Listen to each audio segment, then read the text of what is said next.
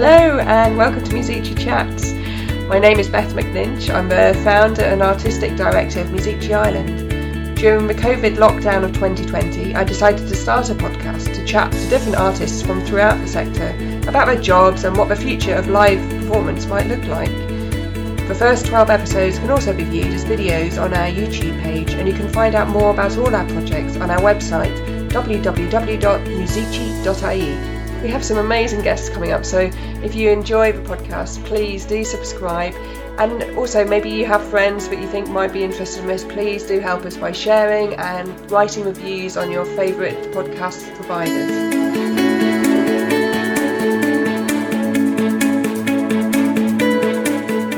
My guest today is wonderful singer and actress Zoe Rainey, who I met first uh, several years ago now working in the National Opera House here in Ireland as she came over to work on the Eoin Colfer and Liam Bates musical Noel. Zoe's stage credits include Lois in Kiss Me Kate for Opera North and Welsh National Opera, Milo Davenport in An American in Paris of the Dominion Theatre, A Winter's Tale and Romeo and Juliet, both directed by Kenneth Branagh at the Garrick Theatre. She stoops to conquer the National Theatre, Guys and Dolls and Parade, both at the Donmar Warehouse, and recent film credits include Mr. Holmes for Bill Condon and Walt Disney's live action remakes of Cinderella and Beauty and the Beast. We're going to hear a little clip now of Zoe in action as she played Milo Davenport in American in Paris. Shall we dance or keep on moping? Shall we dance and also run? You better dance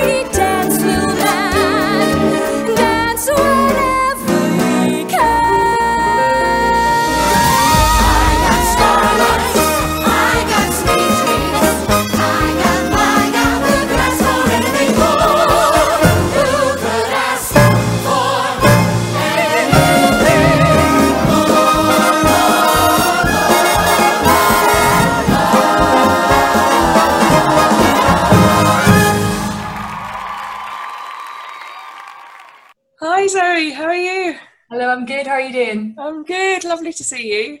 Yes, and you. Thanks for having me. Oh no worries. So um, tell me where whereabouts are you? I am in West London, in, Oh, lovely. in my house, uh, isolating with my husband. With your husband. Okay, so Yeah. you're not not on your own anyway. No, no, we're not. And we've got lots of lovely greenery around us, so plenty of places to walk, which is really nice. Oh, that's lovely. And tell me, we'll launch straight in. Like, were you in the middle of a show or anything when lockdown happened? Or Yeah, so uh, on the Monday that the West End closed, um, that was our press night for a show called The Wicker Husband that we were doing at the Watermill Theatre. And we actually did continue on with our uh, press night because by the time the announcement happened, everybody had already travelled to the Watermill. Um, and our artistic director made an announcement before and said, "Look, if anybody doesn't feel comfortable being here, you're absolutely welcome to leave. If not, have a great evening." so we um, we continued on, hoping that that wouldn't be our last, but but knowing that we had to really savor it and enjoy it because it might be the last time we get to do it. And it turned out that it was. We've done four previews, and then that was the press night. Um, and then yeah, we then we closed after that. oh, that's so disappointing. Because I, I mean, I imagine like you rehearsed for months for something like that. Uh, four weeks, which was quite uh, um, a short amount of time for a show this difficult. Uh, we had puppetry. Um, our leading man was a puppet. Oh wow. He was being operated by three different people, uh, one of which had never done puppetry before. And so it was all like we were all learning new skills. We were all working incredibly hard to make the show work and happen. And we were really proud of it. Um, but we have to be grateful that we got five performances in and that we have some reviews now that hopefully means the show has a little bit of a future when the madness. yeah, fingers crossed. So uh, tell me a bit about this show. It sounds really interesting. It's beautiful. It- It's written by Rhys Jennings and uh, Darren Clark, and uh, Charlotte Westenra was directing it, and the three of them have been developing it for I think about eight years.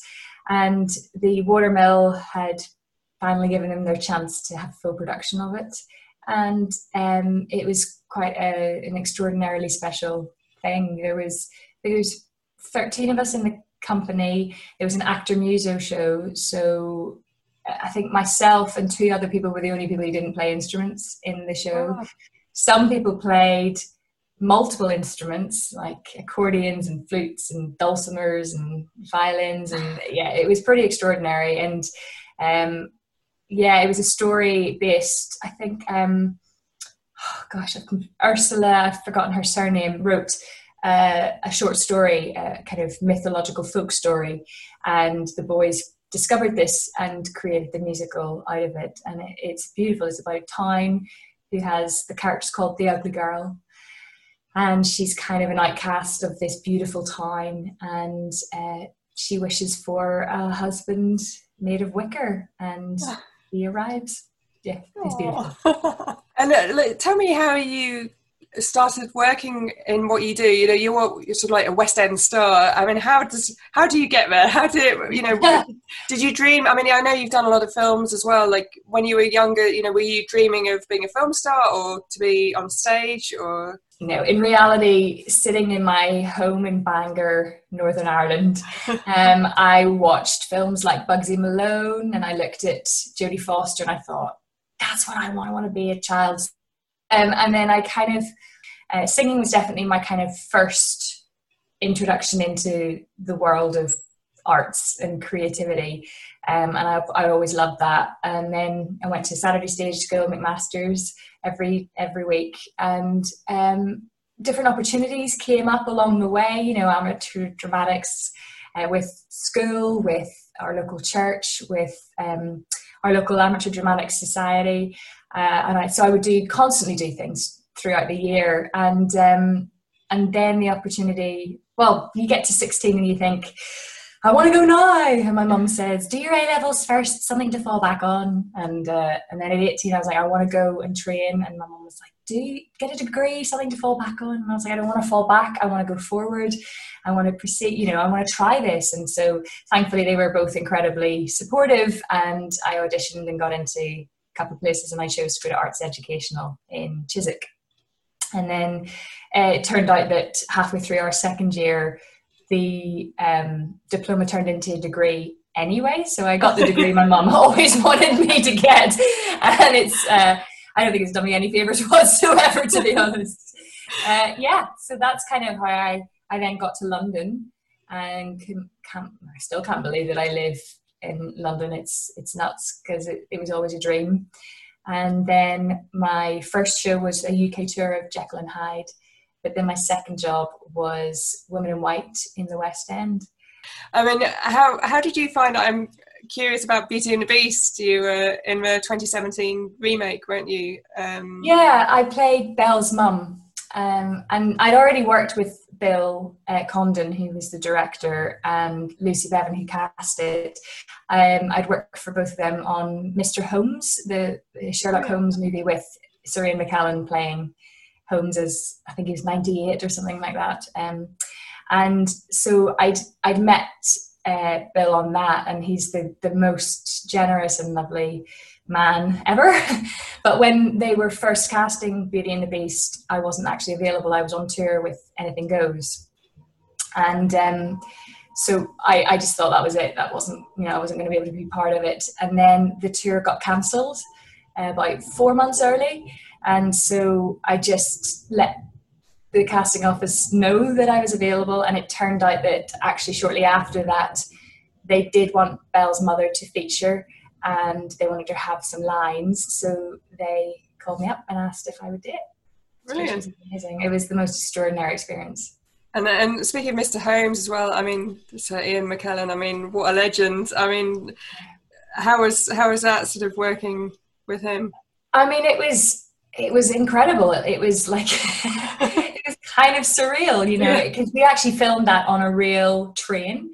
So um, myself, the the boy who played my son, and Sir Ian McKellen were in this carriage, just the three of us, and a massive camera. um, and so we we very much were just kind of there. Um, he was right opposite me in the in the carriage, and I just got to watch him act up close. It was it was a masterclass. He's he's an extraordinary talent. Oh, Uh, his attention to detail, his attention to uh, subtlety, and hi- his just he fills the room and the screen with something really magical. It was it was amazing.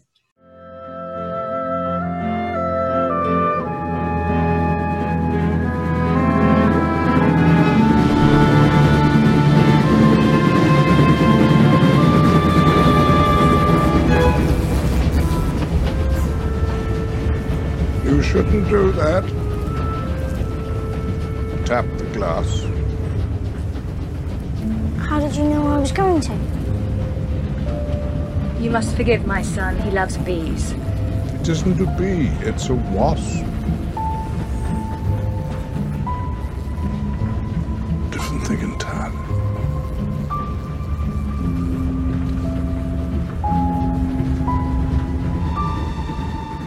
Spent a, a while doing American in Paris as well, didn't you? Um, Yeah. where, where did you tour with that? We didn't. We were in London. We were at the Dominion Theatre in London, which before that was famous for "We Will Rock You," and just to give people a sense of the uh, location of it. Um, and it, we did it for, I think it was for, well, cons- um, including rehearsals, it was about a year. Wow. Um, and it was extraordinary. I think.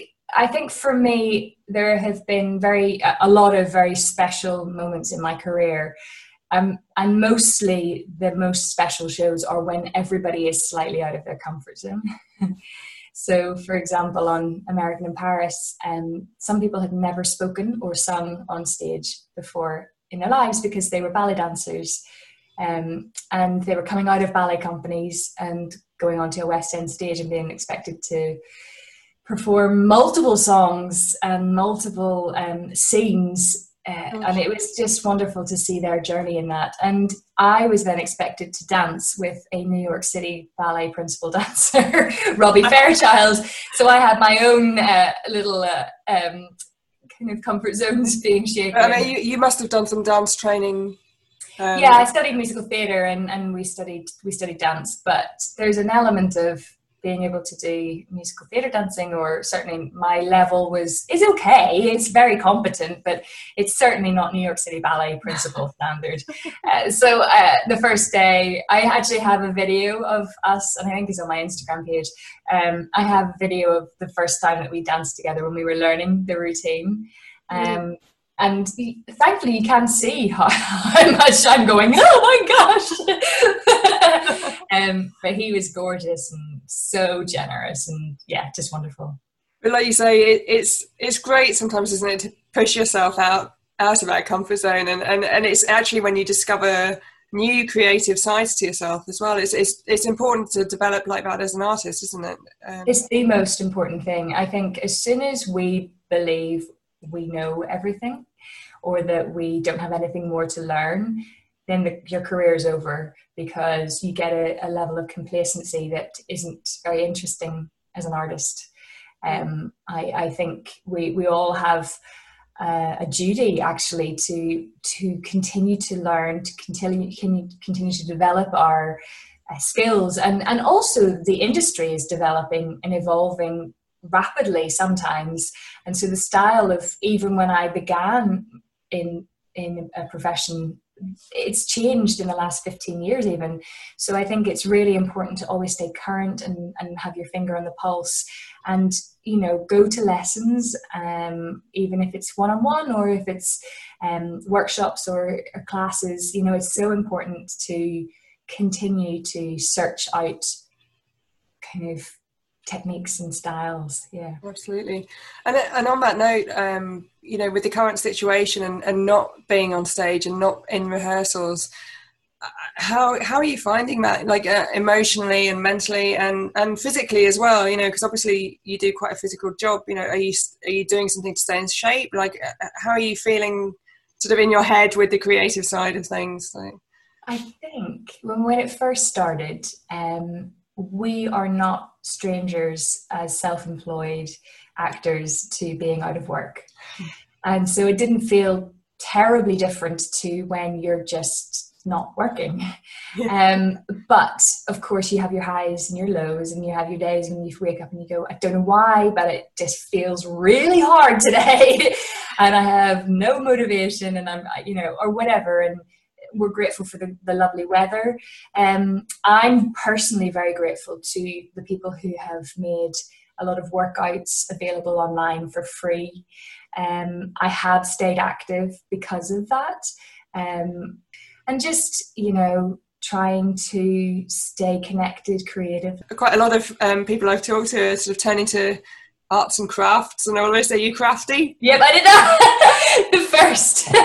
Because I just got back, and there's a certain energy that you have when you're working and when you're not at working, and so I, you know, press night is the the top of the energy level that you've got and your adrenaline and all that, and so I was still firing and creative. And.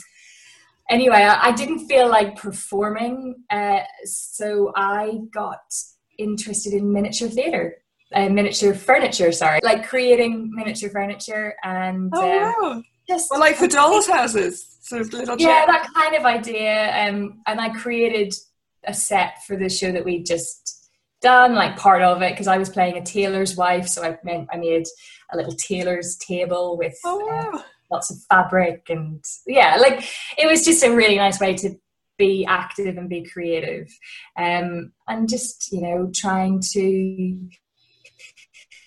write. I mean, everybody writes, but it's just for for to have a flow of creativity um, Yeah. more than anything. It's it's been really really nice. And and what uh, what's your feeling and what's your feeling with your you know your colleagues in the West End about the future? Because obviously um, West End theatres you know they're in a difficult place at the moment, and uh, you know we've we've seen news reports and stuff of you know they're worried that it. It, it might not open, you know, and it, is that something you're all talking about regularly, or Yeah, it's a massive conversation. Um, um, I mean, my, I personally am not part of any of those really integral uh, conversations, but we're grateful that people like Sonia Friedman um, and other people are are at the front of this discussion and lobbying the, the government and asking for their help. And um, it is very vulnerable for theatres at the moment. I think what's not known very much is that it costs thirty thousand pounds just to keep a theatre open with nobody doing anything. yeah, Um, so that's a week. Um, and so to try for, for certainly for a lot of these kind of regional theatres or smaller theatres, this is absolutely going to break them. yeah, And so we're trying to just support the most vulnerable, um, encourage the government to understand that we aren't a frivolous um, act, that we are essential. Um, I personally know of many people whose lives have been saved from going to the theatre and having the theatre as a, as a, an escape. And I think it's essential. Uh, it's also possibly one of the few places in life where everyone is accepted, no matter what race or gender or creed that you are. And um, there's a respect and a trust there. So um, we hope that the government will help, and we hope that everybody can just stay safe and sane, and that theatres will open again. And we just have to make sure that everybody it will be safe because social distancing isn't a- really an option. Mm. Because even if you have social distancing in the audience, backstage is nuts, as you know. Yeah, and this is a conversation we've been having here. Is you know, it's all all the conversation seems to be on keeping the audience safe, but it's the backstage areas are so cramped and tiny. Like, there's no way of doing that. Like, No, there really isn't, and and some theatres are better catered maybe than others for being able to do that. But it's just, it's just not possible. And and with the track and trace, you know, you kind of think, okay, if one cast member goes down, that means the whole cast has to isolate for two weeks, even if they're not sick. That shuts a show. So um, there's there's a lot of questions, but we um, we don't know the we don't know every day and every week and every month it, it slightly shifts and sometimes you think it's going to be sooner and then it, you think it's going to be never um, but we're just staying positive and um, keeping as creative as possible excellent.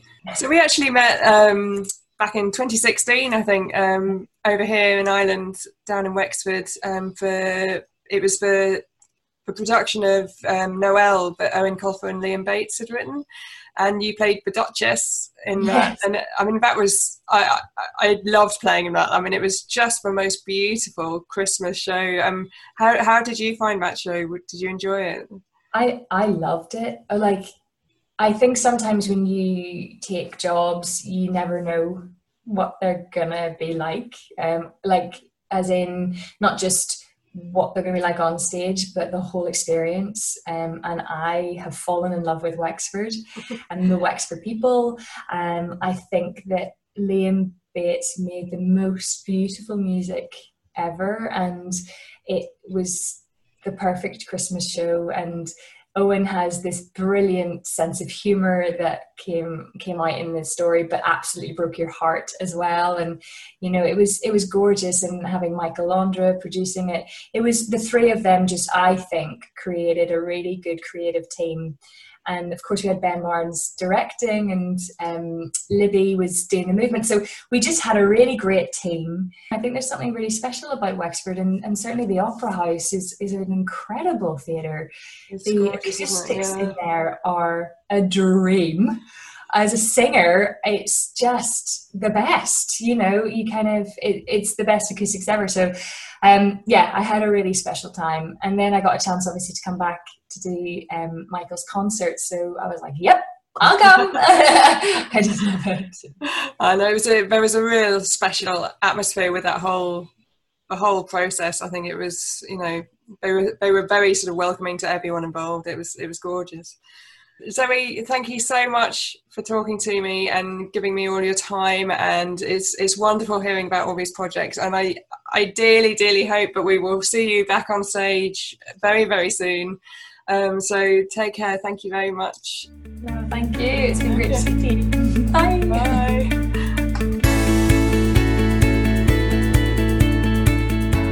Oh, what a lovely chat with Zoe. She's just such a beautiful, gentle energy about her, and I can't wait to see her do her thing on stage again soon. But thank you all so much for listening, and if you like what you heard, please subscribe for free and tell your friends about us too. And it would also be a massive help to us if you could leave a review on the Apple Podcast page. So I'll see you next week when I'll be talking to the one and only Jerry.